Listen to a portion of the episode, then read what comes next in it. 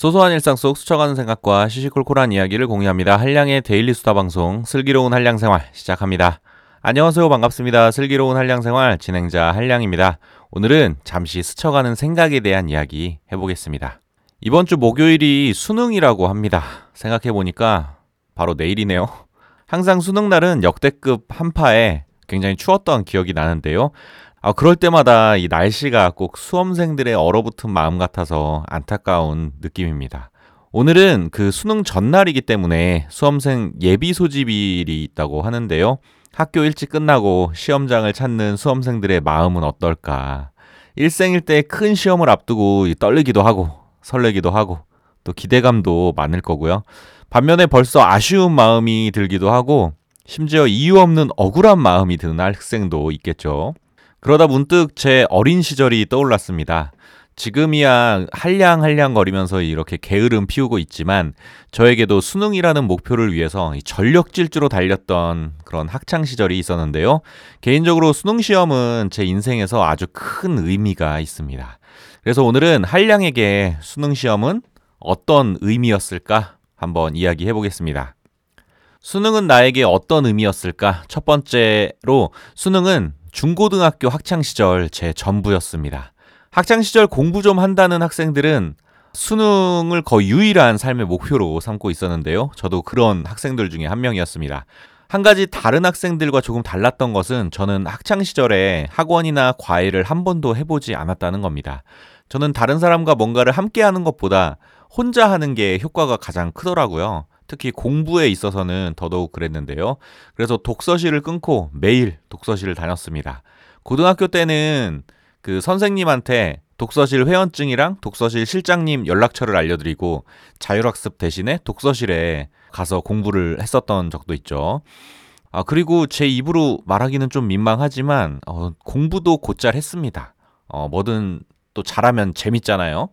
자연스럽게 승부욕도 생기고 자부심도 생기게 됐는데요. 그래서 그때 당시에는 좀 경쟁 심리라고 해야 될까요? 음, 그런 게 강해서 항상 1등을 지향하는 학생이었습니다. 지금의 한량 기지를 생각하면 전혀 상상이 안 되시겠지만 그때 당시 저는 좋은 성적을 받기 위해 밤을 새워 공부하고 또 어떻게 하면 1등을 할 수 있을까 매일 그런 고민을 하는 학생이었는데요. 저에게 1등이 왜 의미가 있었냐면 사실 1등을 하면 거기서 느껴지는 그 우월감 같은 게 굉장히 좋았습니다. 게다가 저는 학원도 안 다니고 온전히 저 혼자 공부해서 저 혼자만의 힘으로 1등을 차지한 거니까 거기서 느껴지는 자부심 이야말로 얼마나 컸겠습니까? 그리고 1등을 하면 저보다 주변 사람들이 더 좋아하는 거예요. 어머니는 막 주변에 전화해서 자랑하시고 명절에 친척들이 모이면 다들 막 칭찬하고 저는 또 그 앞에서 아유 아유 아니에요 이렇게 손살에 치면서 겸손한 척도 좀 하고 아 그, 그런 기분들이 좋았던 거죠. 평소에 저는 그 게임도 별로 안 좋아해서 별다른 자극이 없었던 학창 시절인데 이 1등이 주는 쾌감은 정말 잊을 수 없는 동기부여였습니다. 그래서 고3 생활을 시작하면서부터 더 큰 각오와 굳은 다짐을 이제 또 다지게 됐는데요. 그때는 새벽 2시부터 아침 6시까지 4시간만 자고 나머지 시간은 학교 가서 공부하고 독서실 가서 공부하는 그런 생활의 반복이었습니다.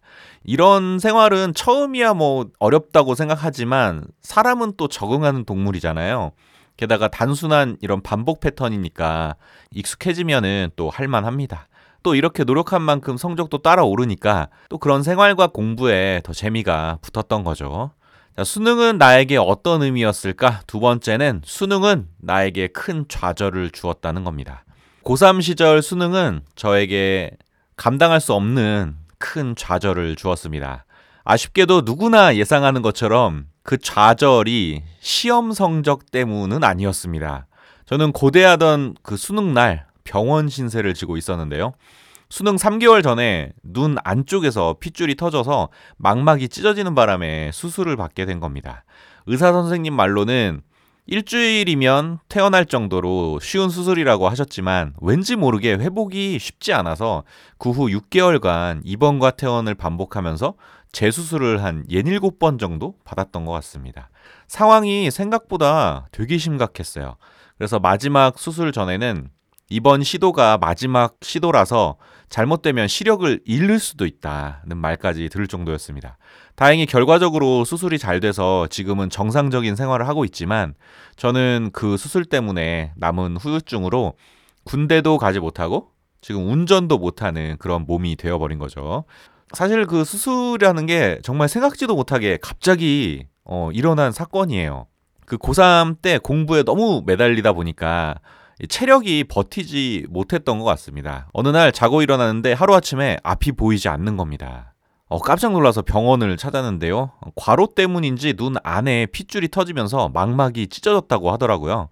설상가상 그때 제가 밥을 잘 안 먹고 다녀서 키 180에 몸무게가 60도 채 안 됐었거든요. 그래서 영양이 많이 부족했는지 회복도 잘 안 되는 겁니다.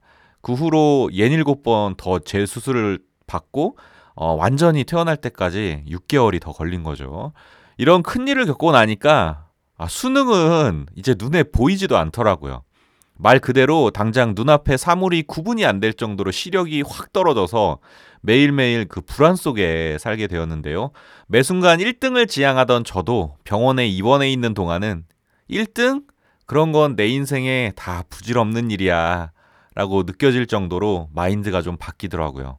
몇 개월 동안 안대를 끼고 침대에 누워 있었는데 거기 누워서 뭐 하겠습니까? 아무것도 안 보이는데요. 이런저런 생각을 많이 하다 보니까 인생에 중요한 게 뭔가 하는 고민들까지도 하게 된 거죠. 그리고 그런 고민들이 제 인생을 좀 많이 바꿔 놓았습니다. 퇴원 후에는 항상 건강을 먼저 챙기게 됐고 또 저 자신을 먼저 돌아보는 그런 성향이 된 건데요. 가장 크게 바뀐 건 체력을 갉아먹으면서 공부하거나 일하는 것에는 일종의 트라우마가 생겼다는 겁니다.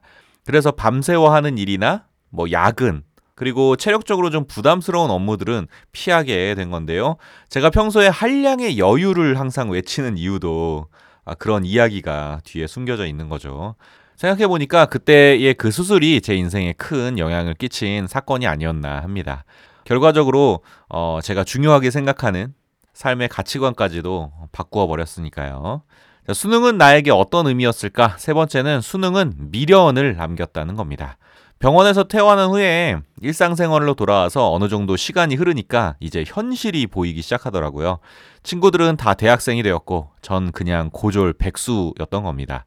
그때 당시에는 고등학교 때 나보다 좀 못하던 친구들도 다 대학생이 되어 있으니까 아, 좀 뒤처진다는 생각에 열등감도 꽤 컸는데요. 그러다 보니까 수능에 미련이 많이 남았습니다. 막말로 초등학교 입학한 후에 거의 12년 동안 수능이라는 하나의 목표를 향해 달려왔잖아요.